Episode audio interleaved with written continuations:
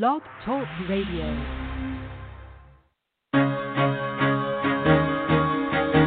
Carol the Coach. Sex, love, and relationships. We talk about it here. Carol the Coach. Compassion with contemporary relevance. I am a psychotherapist. I can be your personal life coach and I can help you with your issues. There are no problems too small or too big. You can talk about anything.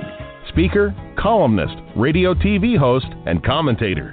Carol the Coach brings messages of wellness and empowerment within reach of everyday people every day. Almost five years ago, I lost my soulmate in an accident. He was killed in a plane crash. Life just for me has seemed to stop. There are groups all over the city. I mean, I teach one. It is a specific way to start thinking so that you shift how you see the world, which then shifts your energy, and then you feel better and you actually see things differently. Carol the Coach, always available too at carolthecoach.com.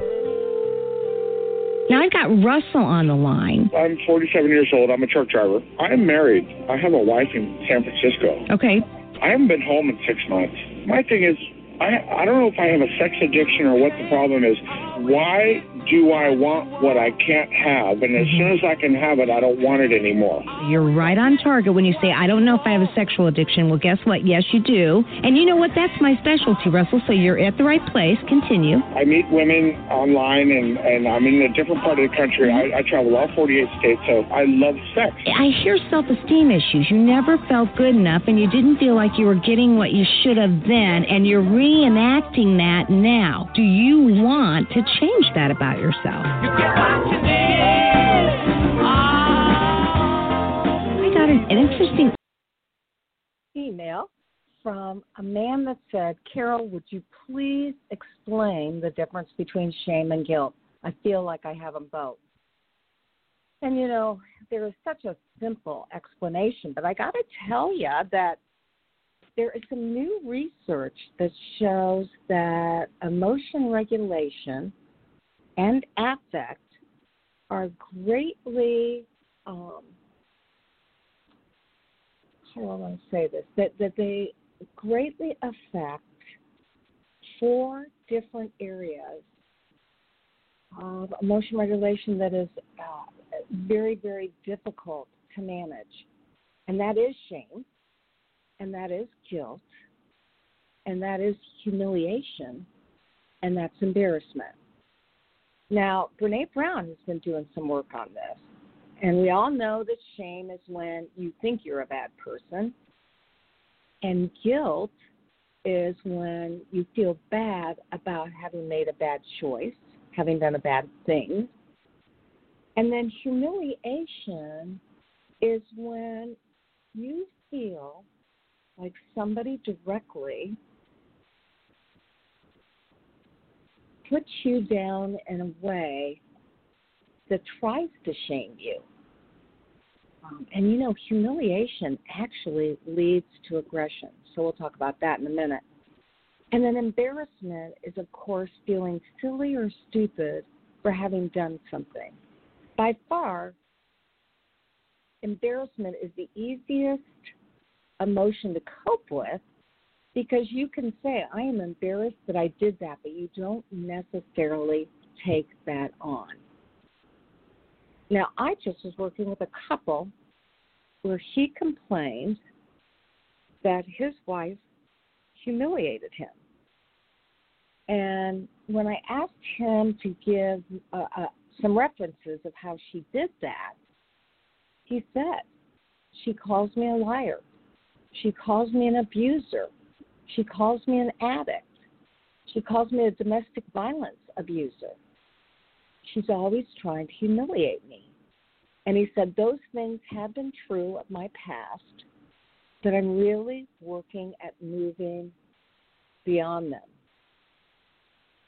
Now, the bad news is that uh, when a person, male or female, feels humiliated, they want to aggress.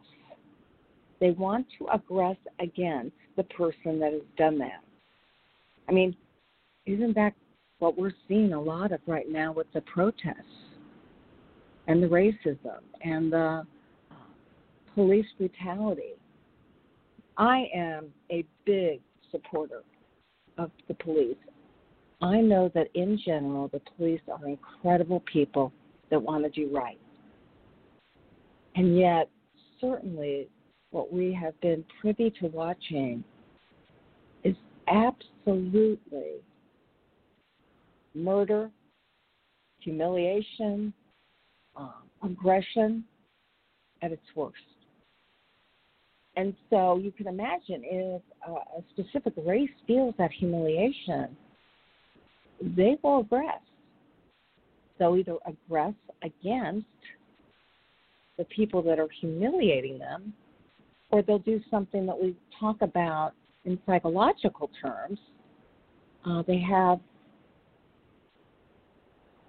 a reaction formation and they get somebody back maybe in a passive aggressive way. They do something that's mean or demeaning or dismissive because they have been humiliated. And so, if you're somebody who feels like you're humiliated by your spouse, by a coworker, by a friend, by a neighbor, you really want to talk to somebody about that. Now, we always say that guilt is a good emotion. And guilt is a good emotion because it tells you that you did something wrong. And the last time I did something wrong, I immediately made it right. You know, a lapse of judgment, and I profusely apologized to my friend, as well as I made an amends, as well as then I did something nice. Now, I have to tell you, we've talked about the stop method. If you remember, when you're feeling distressed, when you're feeling disturbed, when you're feeling shame, when you're feeling guilt, if you can use that acronym STOP, S standing for the, the word, just stop yourself and look at your behavior. In my Help or Heal book, I say, please, uh, if you're really doing this, ask yourself, how did I contribute to this? You know, that's the best question you can ask. It helps you to take on your responsibility, and it hopefully will move you in the right direction. Then T stands for take three deep breaths, immediately followed by a smile. Even if you're distressed and disturbed, if you go through this exercise, you cannot help but feel better and then take that smile further and have it float all the way down to your toes. Because it's a way of shifting your energy and making it a different kind of energy. Perhaps an energy that will affect you in such a way that you can then move beyond the despair, the disgust, the disgrace, the depression, whatever it was that initially you felt. So that's T. Take three deep breaths and smile and flutter it down to your toes. O is observe. Observe how you feel when you shifted the energy to something much more pleasant. And then P stands for proceed proceed with kindness, care, and compassion. And this is the part that I like, and this is going to relate to the mistake I made. I um, proceeded, and I could either do something kind for myself, do something kind for my friend, or do something kind for someone else. Because what it does is it takes that tough situation and it turns it into something positive. Now, the truth of the matter is, my friend lived an hour and 10 minutes away, and so I showed up on her doorstep with a gift. and an apology card and my heartfelt um, apology. I had already texted her and said, Hey, I'm sorry.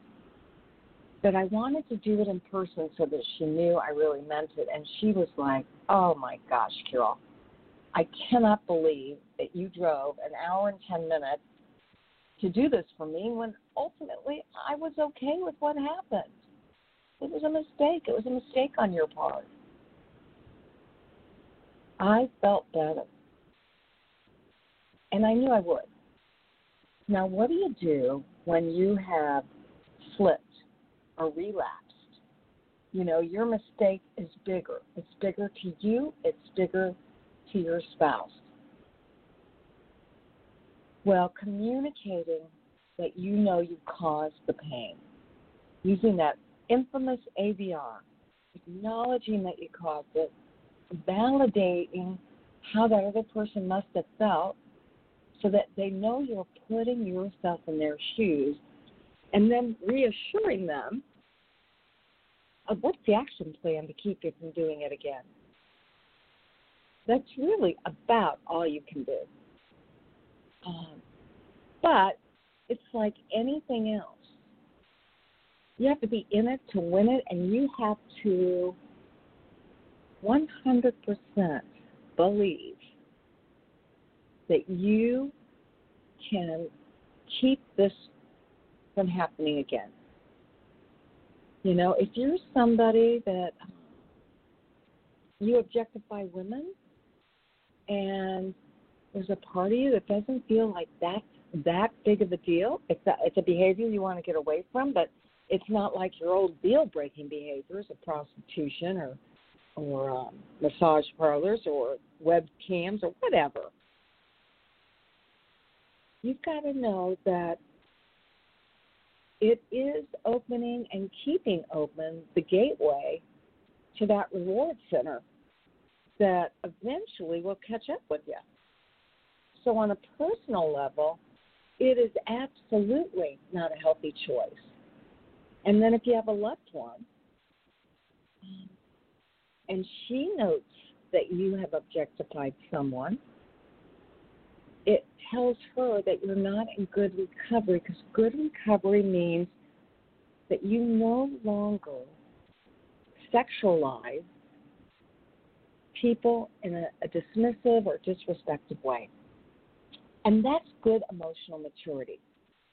And I got to tell you, we're going to be talking about emotional maturity today we got Patrick Hentsch on, and he is a person that absolutely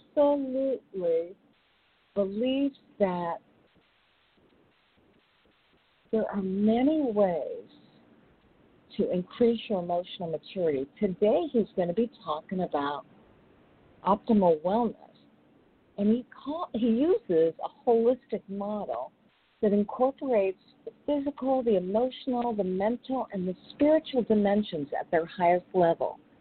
And so he's going to move you forward in your thinking. And maybe some of you already think this way, and I hope that you do.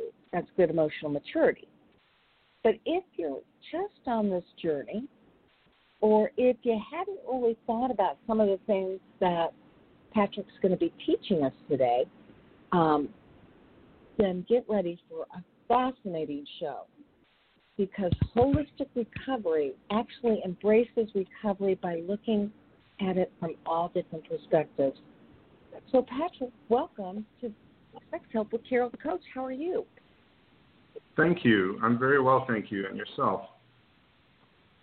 I am also doing well. Uh, we are airing at a different time than when we're going to be playing this. Uh, our audience is going to hear this on October 19th. And, you know, I saw what you were offering our listener uh, uh, in regards to emotional maturity, and I was so excited about it because that's what I think recovery is really all about. Once the triggers um, are calmed, then it's about developing into the highest level human being you can. So, can you tell us a little bit about emotional maturity and how did you get on this road of um, figuring all this out? Absolutely. Um, yes. So this is this is really the fruit of my own journey. So I myself am a recovering addict, and um, my journey was long and arduous. Uh, I won't lie, and I went through many institutions. So I sometimes jokingly say that my my uh, education in rehab was as expensive but much more valuable than my Ivy League education. and um, that's really yeah, what led me to, to become a counselor. Yeah, you're I'm sorry? counselor. My, my goodness, you're like an engineer or an architect. I mean, you've you've really created a lot of interest in your life, haven't you? Yes, yes, and and that's right. My my uh, background is in architecture, graphic design, and and I think I've uh, blended that. I didn't, you know, it's not something I left behind completely once I got into recovery, and it kind of shows up in my work as you may have seen because a lot of my conceptualizations and models, you know, end up being um, diagrams, graphic, uh, and and you know, in, in a sense, architectural, structural. So um, you know, I think it, it certainly informs the way I, I approach counseling as well and recovery. Yes, and so if you would, um, you have a website that talks about all the different ways one can increase their emotional maturity.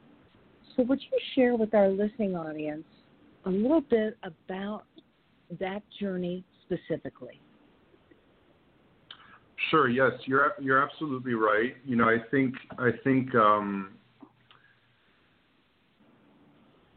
I, I, I think recovery sometimes gets shortchanged, and you know, I really want to stress that in the early stages, even though so much focus goes into addressing the addiction, which usually begins with you know addressing all the negative consequences, the powerlessness, the unmanageable behaviors, and so forth.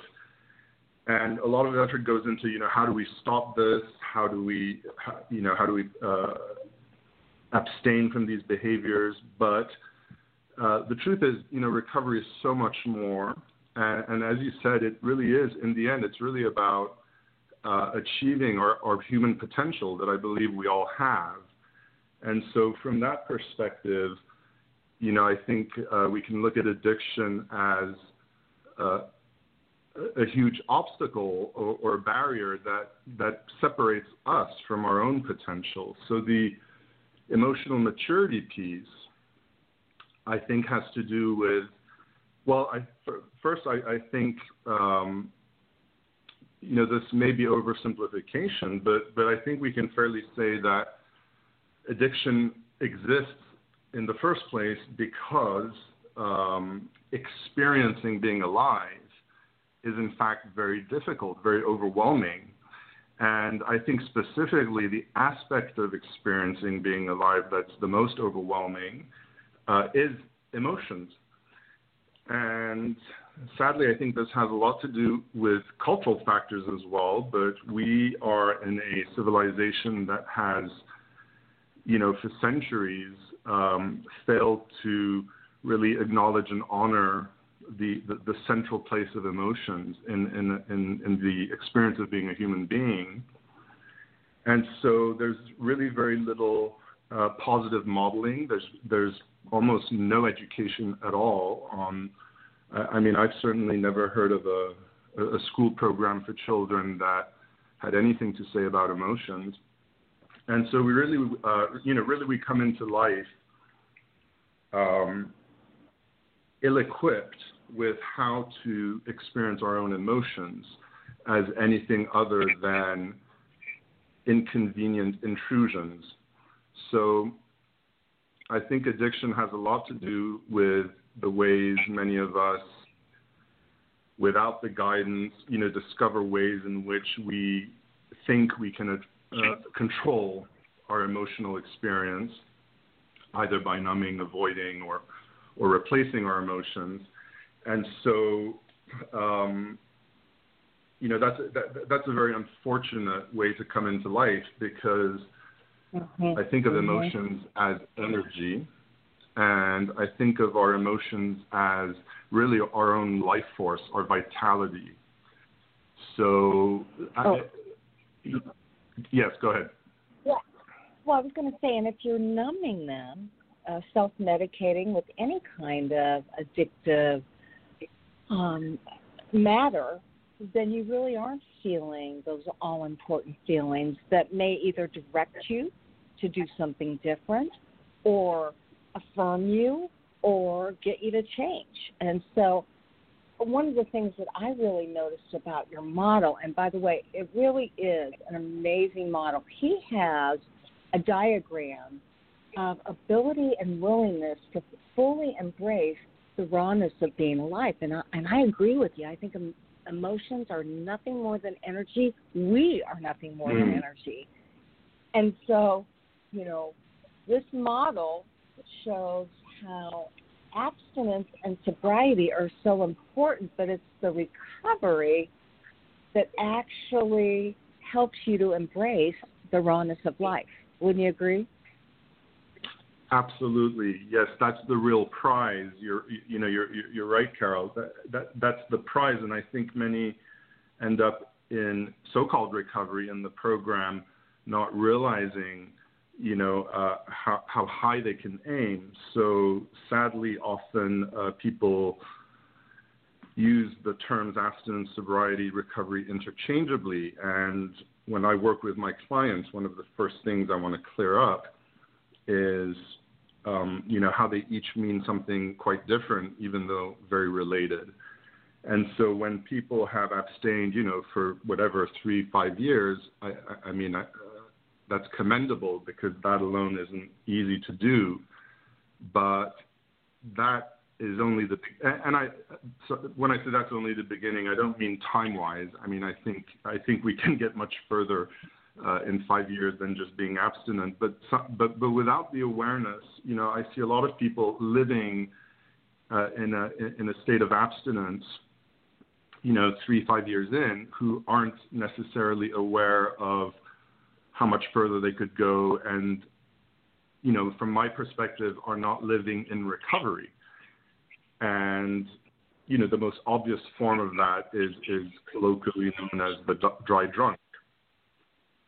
So Mhm. I think it, I think it's helpful to to clarify the difference between these terms, uh, e- even if they just chart sort of a, a path, uh, because each each stage, each, each term, you know, promises something different. And so abstinence really is is nothing more than the cessation of a defined particular behavior, which naturally is very important and is the first thing we address when, when someone uh, you know starts to work on this. But here's the thing about abstinence, Carol. It's like I said, it's stopping a specific behavior. So what usually happens is we start with identifying, you know, which behavior is the problem behavior.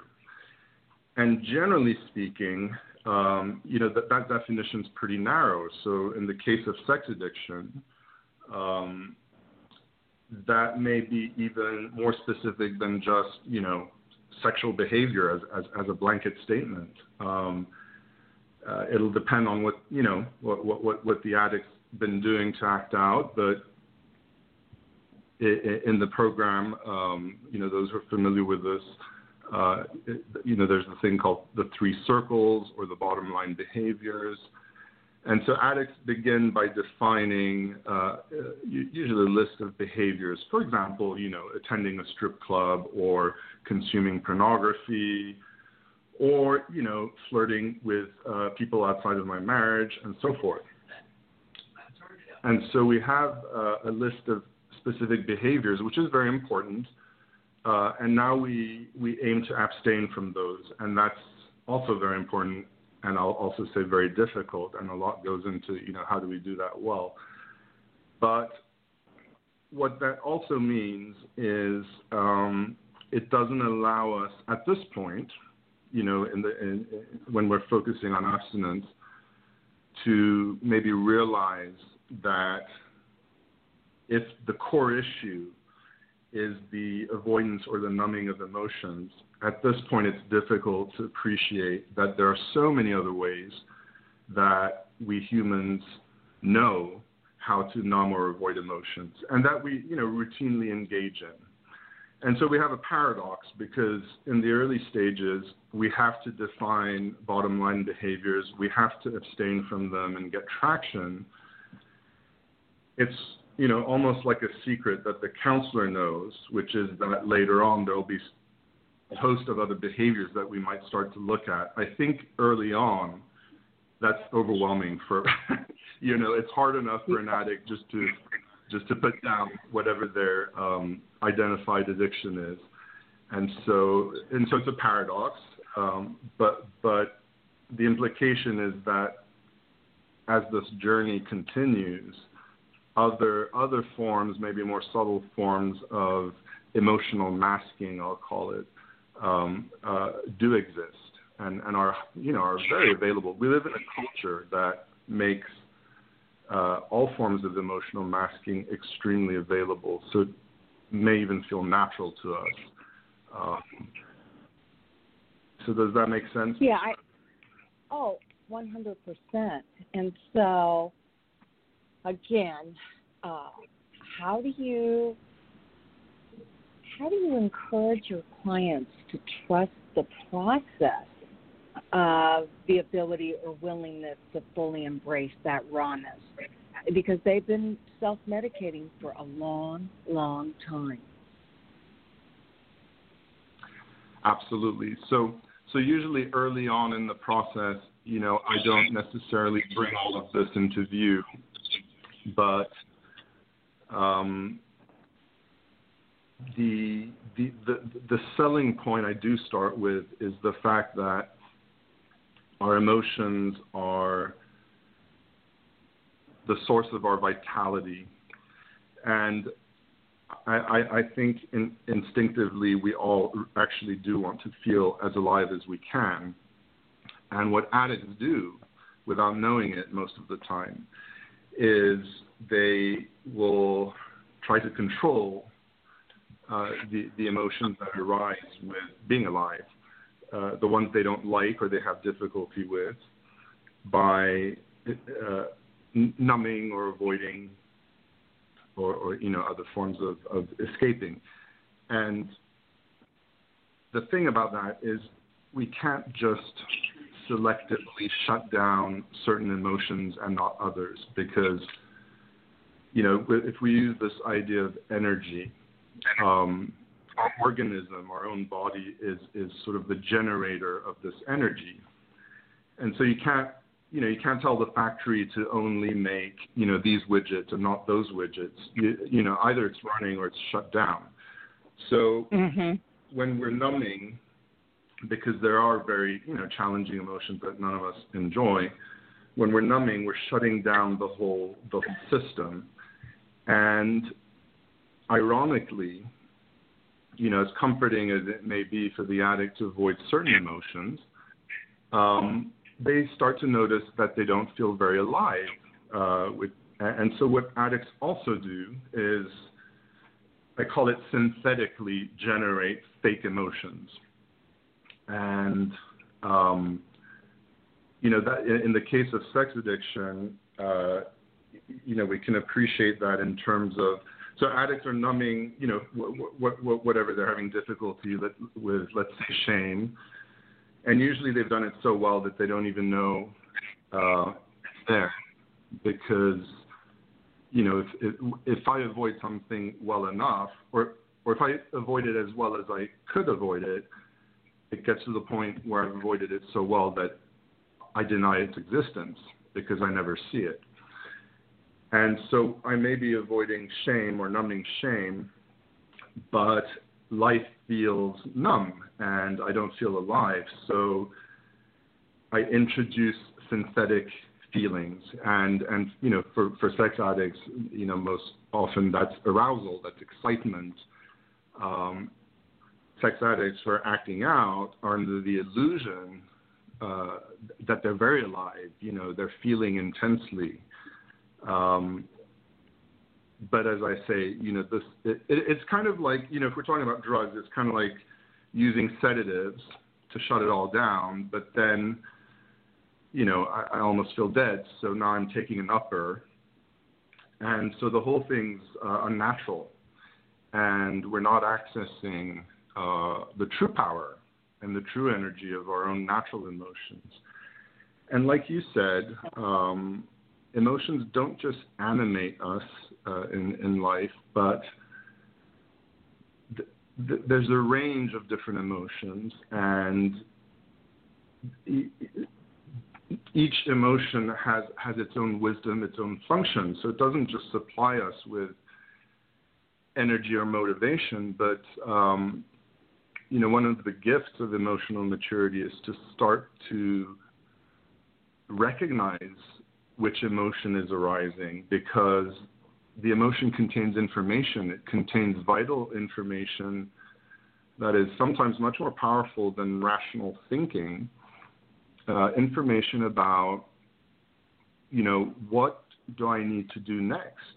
Because life is about life is about knowing what to do next at every turn, right? We we right. we're constantly faced with stimulus, and the question is, how do I respond? And hopefully, you know, I think in recovery, we respond to the stimulus with the combined wisdom of clear thinking and clear feeling, but we respond to the stimulus in a way that serves our personal purpose. Um, and I think that's when life becomes meaningful. I'm going somewhere or I know where I'm headed. And so every choice I make is about helping my progression, my journey, my meaningful journey towards the things that matter to me. And so I So- only wish, I only wish that people could follow along with you and um, and with this chart because this chart, this model is amazing, and yet I think you they could have availability to get this chart. How would they do that? Yes, absolutely. So the so this chart, along you know with uh, a number of the other ones I've made, they're all available from my website, and there's a there's a uh, online shop section to my website where where all of these charts can be ordered. Wow. Okay, so they can go to your website. Tell our listening audience what your website, because you've got actually a couple. Are we talking about the Empowered Maturity, or are we talking about the MPWRM website? Okay, thank you. So so the the website is empowered-maturity.com, and the mpwrm.com is points to the same website. It's just uh, a slightly easier uh, URL to remember or to spell, and so they're really the same website. The MPWRM is, you know, a shortcut, let's say. Yeah, because you've got a lot of. Um, this is a very easy to understand um, diagram, and you've got all sorts of examples of what an addict goes through from the point of, you know, their distress all the way up to their vitality.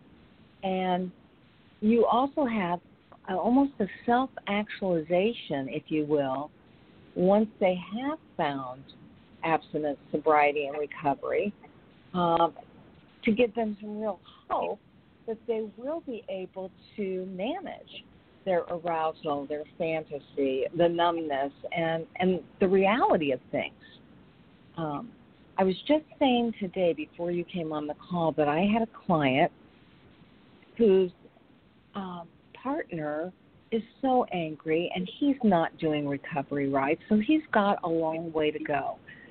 But she humiliates him by calling him a sex addict and a, an abuser and um she name calls which of course throws him back into that cycle of shame and it is Mm. that cycle of shame that we are trying to work clients out of so that they can find that energy to move forward and to make a difference in their own life and certainly the lives of others.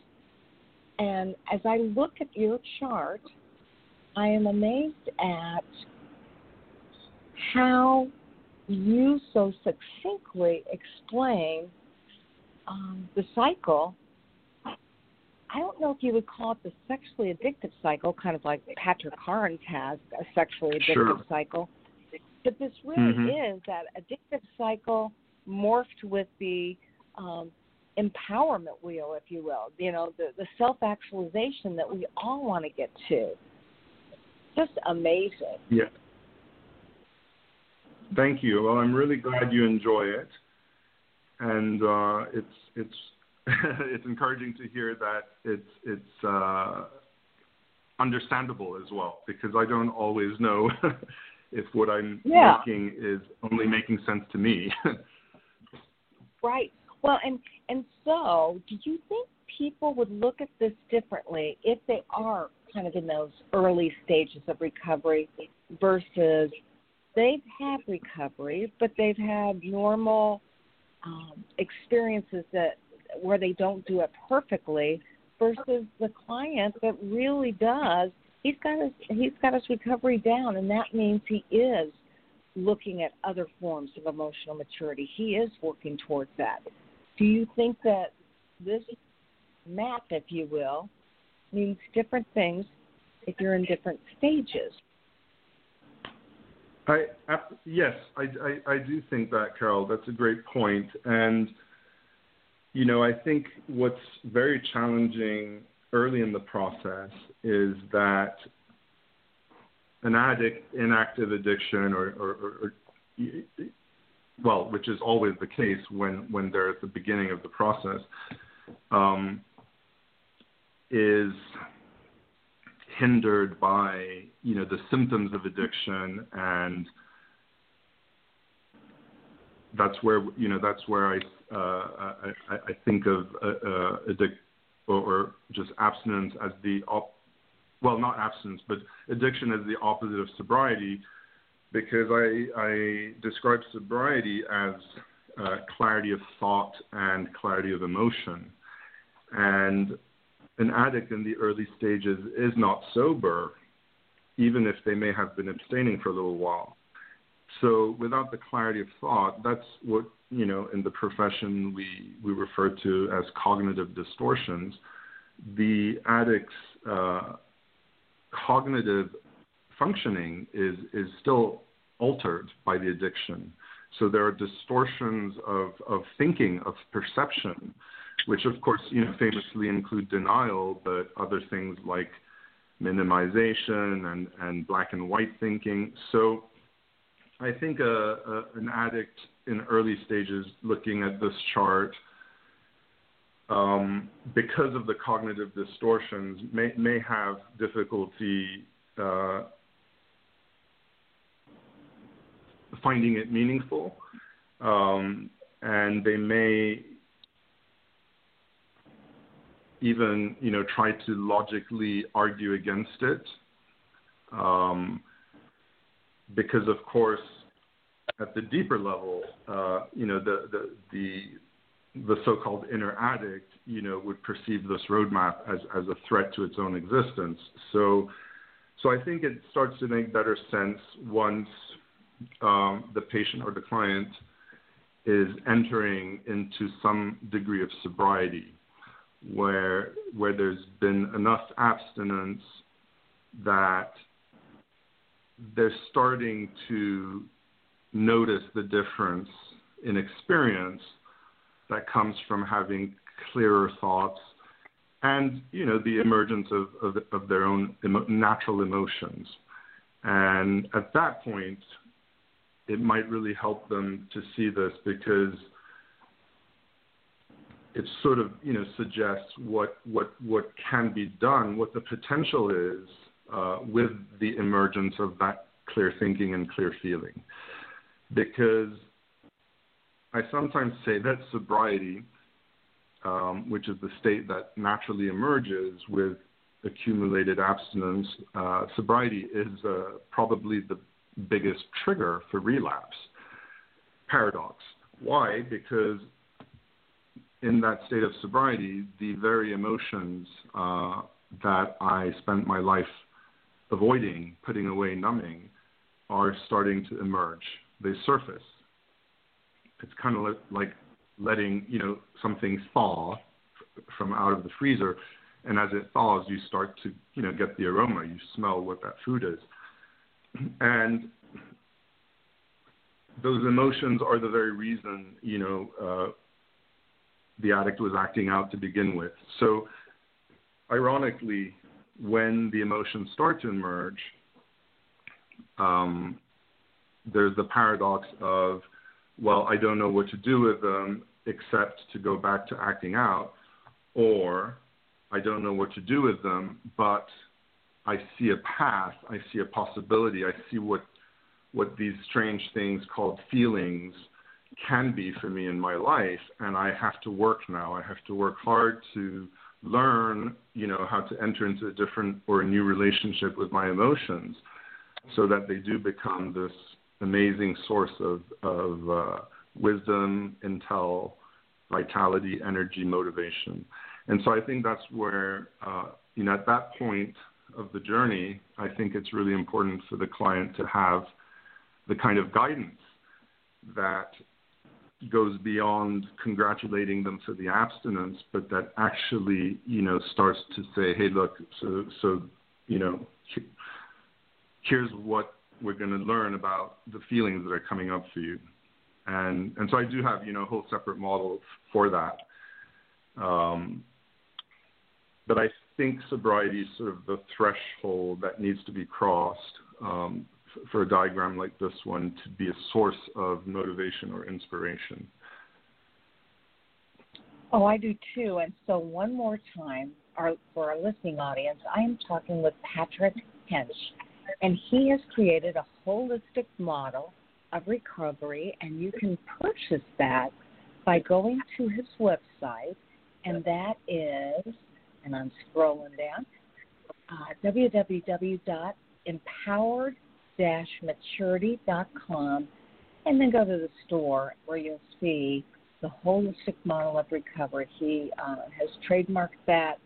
It's something that I think if you work with addicts, we've got a lot of clinicians. Uh, if you work with addicts, you'll want to have because it makes it so simple. And if you want something that just kind of inspires you, it really reminds you of how important it is to embrace the rawness of being alive, as Patrick calls it. And and I just want to share that again, he defines abstinence as nothing more than the cessation of particular defined behaviors that constitute acting out. And its sobriety is the state that emerges with accumulated abstinence and it creates clarity of thought, and clarity of feeling. But recovery is the attitude. And Patrick says it results from living in and responding maturely to sobriety and is characterized by ongoing connection to the authentic self. And you know, the sponsors of 12 step meetings that really do good work say to their clients when their clients are miserable going i can't take this i hate this i you know i don't want it and they'll say, stay in that state. Feel that feeling. Don't try to run mm. from it. Don't try to fight it, but just stay with it and see where it takes you next. And that isn't to medicate, that's not to numb, that is to take you to a higher level of self actualization. And you know, I would yeah. imagine you've, uh, you've got how many years of counseling under your belt? Um, let me see, seven now. Okay, and you are a CSAT, correct? I am a CSAT, that's right. Now, have you shared this with Patrick Carnes? Because I am sure he would really appreciate seeing this model. um, I believe you could be right, uh, Carol. I, I you know, I, I, I would love to. The the thing about Patrick Carnes is, um, you know, because I, I, I, you know, I've been in in his proximity, you know, many times, uh, including the training for CSAT. But but you know, everybody wants a piece of Patrick Carnes. Everybody has something to show him, and um, I've just had difficulty, you know, being comfortable being part of that. So, so, so the answer is no, I haven't. And, and I, you know, I, I make, I tell myself that he's a very busy man and he has better things to do than to, uh, you know, look at what I've done. Well, I can see why you might say that, but I truly believe he did a show for us, and he he was talking about this model without talking about without calling it the holistic model. And I know he endorses this kind of thinking. And again, I don't know if you had the module where Patrick was talking about leaving legacies and self actualizing and getting into coaching once you really are solidly in recovery. But that is for that attitudinal shift. And um, for our for the addicts that are listening that do have good recovery and that really are wanting to take their life to the next level, that's the exciting part of life. You know, you've been, you've done the work, and now the payoff and the trade-off is you get to really focus on how do you give back, how do you make a difference, and how do you make your life everything it can be. And so, Patrick, I want to thank you again for talking about this model. I know we're going to have you on in the future because you've got several other things that you'd like to share with our listening audience. Uh, this model is amazing, and you're really making a difference in the world. This is all about your actualization. Thank you so much, Carol. It's it's been a, a pleasure to be able to share this, and, and, a pleasure speaking with you. And I look forward to right. to our future talks. Absolutely. Talk to you soon. Thank you. Bye bye. Bye bye.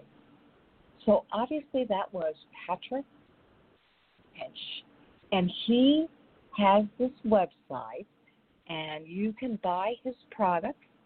I'm going to go over it one more time. It is www.empowered-maturity.com. Take a look at it. Um, he really is. He is really, as I, I'd like to say, been through a great deal of training and education. His passion comes from the conviction, conviction that we all have potential to create the experience. And the man uh, got his master's degree in clinical mental health counseling. Uh, he holds a master's degree in architectural form from Yale and a bachelor's degree in Oriental Studies from Oxford.